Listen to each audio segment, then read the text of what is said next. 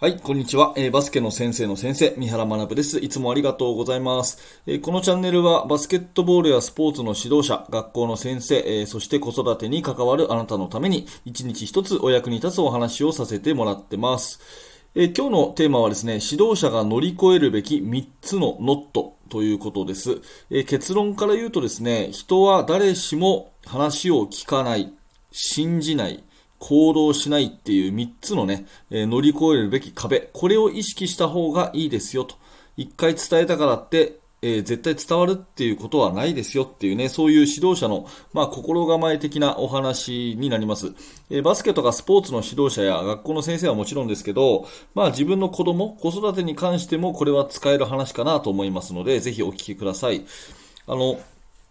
なぜこの話をね、えー、私は知ったかっていうところなんですが、私はよくブログを書きます。まあ、この毎日ね、 Voicyでお話ししてるのも、ある意味声のブログみたいなものでですね、えー、人に物をこう伝えるっていうことを、まあ、自分のね、人生の一番のこう、中心に置いてるものですから、結構そのブログを書くためにですね、文章術とか人に伝える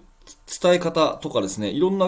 本を読んだり勉強したりするんですね。で、ブログを書くときに必ずですね、その意識しなきゃいけない3つのノットがあるということを前に知り、私はそれ以来ですね、いつも文章を書いたり、人に物を説明するときは、この3つのノットを頭の真ん中に置いて、え文章や言葉を作っています。で、その3つのノットっていうのが、人は、え、聞かない。話をまず聞かない。または文章を読まない。ね。えー、っていうのが一つと、二つ目が人は信じてくれない。うん。話を聞いたとしても信じてくれないということ。そして信じてくれたとしても、えー、行動してくれないということですね。聞かない、信じない、行動しない。この三つのノットがですね、必ず必ず乗り越えなきゃいけないっていうことは、あなたも意識しておいた方がいいと思います。えー、選手や生徒、子供にですね、何かを伝えた時にですね、うん。まあ、1回言ったら伝わるだろうとか、えー、1言ったら2感じてくれるだろうとかですね、これは、まあ、まずありえないんですね。基本的にどんなにね、えー、優秀な人、優秀っていうか、まあ、あのー、なんていうかな、素直な子とか、あのー、意欲の高い子でも、基本的に人は話を聞かないし、信じないし、行動しないものなんだって考えておいた方がいいと思います。えー、一つずつ詳しく見ていきますね。まず聞かないっていうのはですね、あの、目を見て、うなずいて、こちらの側に体を傾けてくれていたとしても、基本的に話をね、人は聞いてくれないものなんだっていうところから、私たちは言葉を選ばなきゃいけないと思うんですね。うん。まあ、例えて言うとですね、どんなに素晴らしい内容のチラシでも、なんとなくこう、あなたのね、えー、家の郵便受けに届いたチラシとかって読まないですよね。それと同じで、内容じゃないんですよ。一番重要なのは。はい。基本的に人は、あの、人の話を聞かないです。はい。全部、あの、文字をね、一字一句丁寧に読んでくれる人とか、一字一句聞き逃さないと聞いてくれる人ってのは基本的にいなくて、大体聞き流し、読み飛ばしをするんですね。だから、まず聞いてもらうための努力を私たち指導者はしなきゃいけなくて、言ったから聞いてくれるっていうのは、これまあ、傲慢ということになるんですね。なので、私が意識すべきことは、この今話をしていることは、あなたに話をしてるんですよっていう雰囲気作りだったり、聞く側が自分のこと言われてるんだなとか、あ、自分に関係あることなんだなって思わせることが、まず話の出発点かなというふうに思います。なので、人は誰しも話を聞いてくれない。ね、この Voicyで、あなたもこの Voicyを聞いてくれてるけど、本当の意味で伝えるには、やっぱりあなたに関係ある話をしなきゃいけないっていうふうに私は思っています。なので、人が話を聞かないっていうのはまず大前提に置いて、言葉を選ぶってことが、まず最初の出発点になります。で、次にですね、話を聞いてくれないという壁を乗り越えたとしても、じゃあその話を信じてくれるかっていうとまた別の話なんですね。うん。なるほどなって話は聞いてくれても、じゃあやってみようかなっていうね、このなるほどねからやってみようかなにはですね、ままた大きなこう開き、大きな壁が立ちはだかってます。だから、その人に行動させるにはですね、じゃあ、なるほどなで終わらないメリット。この行動をすると、こんなにいいことがあるなとか、自分がこんな風に得をするなとかですね、こういうワクワクしたメリットがはっきりとイメージできないと人は行動しないんですよね。うん。バスケットの指導現場でこういう練習やりますね。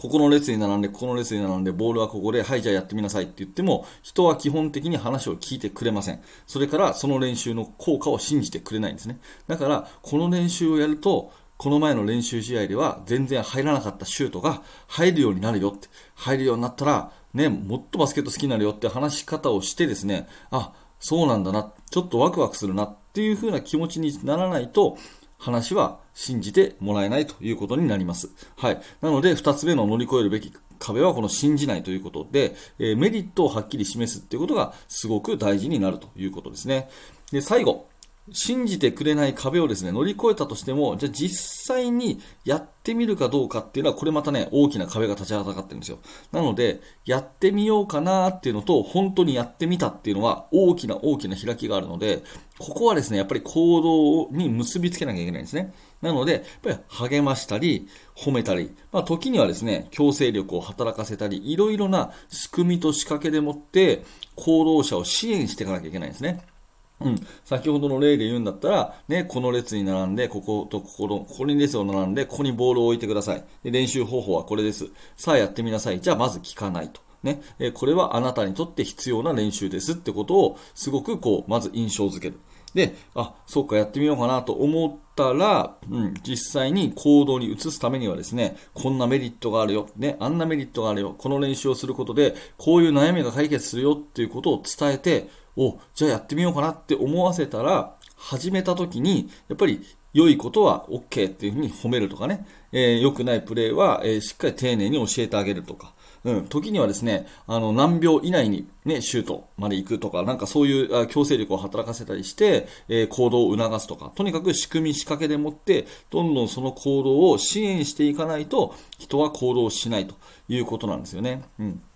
まあ逆に言うとですね、私たち指導者はよく、あの、これ前にも言ったでしょと、教えたでしょとかね、えー、試合中にもそんな練習してないだろうとかですね、なんかそういう、ま、ことを言ってしまいがちなんですね。これ私も一緒で、えー、言ってしまいがちなんですけど、やっぱり一度教えたから身につくはず、練習したから、え、できるはずとかですね、え伝えたから伝わってるはずっていうのは、これも思い込みでしかないんですね。えもう私がブログライティングから学んだこととして、すべての指導者、まあ、指導者に限らずこう人にものを伝えるっていう立場の人は絶対にこの聞かない、信じない、行動しないっていうこの3つのノットを乗り越えないと伝わらないんだっていうことをまず強烈に意識してですね、これを常に目指す。どうやったらこの3つのノットが乗り越えられるかなって常に考えて、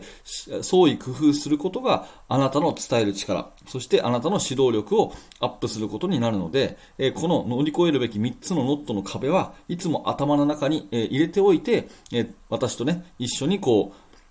指導力をアップするための努力をしていきましょうよというお話ですね。まあ、とにかく言っても聞かないし、聞いてくれても信じないし、信じてくれたところで行動しないものなので、えその前提でいろいろな仕組み、仕掛け、ね、メリットの提示、そして、え言葉を選ぶということをやってみてはいかがでしょうかというお話です。はい。ということで、ありがとうございました。えー、このチャンネルではいつもこんな感じでですね、えー、バスケットボールや指導者、えー、の悩み解決になるようなお話をしております。え今日の放送がちょっとでも面白かったなと思ったら、ぜひ、えチャンネルのフォローよろしくお願いします。また、えグッドのボタンを押していただいてね、えいいねで応援していただけると、この放送がいろんな方に届きやすくなりますので、えー、ぜひ、いいねのボタンも押して応援してくださると嬉しいです。えそれからですね、このチャンネルの、あの教科書っていうか私の台本がですね、すべて私のインスタグラムにアップしてあります。ぜひインスタの方をフォローしていただいて、えー、教科書の復習代わりに使ってください。よろしくお願いします。はい。では、チャプターを区切りますので、お待ちください。はい。では、行きます。えー、では、 Voicyの方でいただいた、えー、コメントを紹介したいと思います。えっ、ー、と、あの、考えてみると昨日ですね、ちょっと放送が、あの、うまくできなくて、ごめんなさい、1日と空いちゃ空いちゃったんですけど、えー、2つの、2人の方のコメントを読み上げたいと思います。まず山田さんですね。えー、三原先生おはようございます。今日の内容は先日、えー、量より質のという放送へのプラスアルファの考え方と思いました。えー、次もまたやりたいと思うことが大切であるという本質的なことを忘れていたので気づかせていただきありがとうございます。えー、早速この考えを持って、えー、今日からの練習に取り組んで活かしていきたいと思います。ということで山田さんありがとうございます。えー、と、これはあれですね。効果的な練習だけでは失敗する意外な理由というね、え、放送に対するコメントということで、えー、少しでも役に立てたら嬉しく思います。ありがとうございます。それからですね、トラジさんですかね。ちょっと読み方違ってたらごめんなさい。えー、いつもツイッターや動画を見て勉強させていただいております。ありがとうございます。日本人選手の NBA の活躍を楽しみにしてます。えー、私は中学バスケの顧問をしてますが、同時に生活指導の担当もしています。うん。お忙しい担当ですね。えー、頑張ってください。えー、世の中が多様性に配慮するようになってきてからか、生徒たちにいつも通りの大切さが伝わりづらくなっていると感じます。なるほど。三原さんの心を揃えるためにまず見えるところを育てるという考え方こそが、こんなご時世とても大切なのだなと感じます。またコメントします。ありがとうございましたということで、ありがとうございます。えっ、ー、と、今日のこのチャプターのリンクに合わせて聞きたいは、あの、荷物整理の大切さの話をしますかね。えー、物整理ね、まず見えるところから揃えていくと見えない心も揃いますよって、そんな話をね、えこのチャプターのリンクで貼っておくので、えぜひ合わせて聞きたいも聞いていただければと思います。はい、 Voicyの方でね、コメント、えお待ちしておりますので、ぜひお気軽にコメントください。よろしくお願いいたします。えチャプターを区切りますので、少々お待ちください。はい、えーと、私はバスケの指導者の方に向けて、えー、メルマガを発行しております。メルマガ登録していただきますと、最初の1通目で限定の動画プレゼントしてます。えー、そこから先は2日に1度、私がいろんなね、アドバイスとか、え、質問に受け付けたり、そんなことをしてますので、お気軽にメルマガの登録よろしくお願いします。えこのチャプターのリンクから、えー、ぜひよろしくお願いします。はい、そして、え最後にですね、バスケの大学研究室では現在進行形で手掛けている最新のチーム作りについて、えー、ほぼ毎日三原が2000文字ぐらいの記事を投稿しております。えー、興味のある方は、えー、一度、あの、チャプターのリンクからバスケの大学研究室の案内ページ覗いてみてください。はい、最後までありがとうございました。三原学でした。それではまた。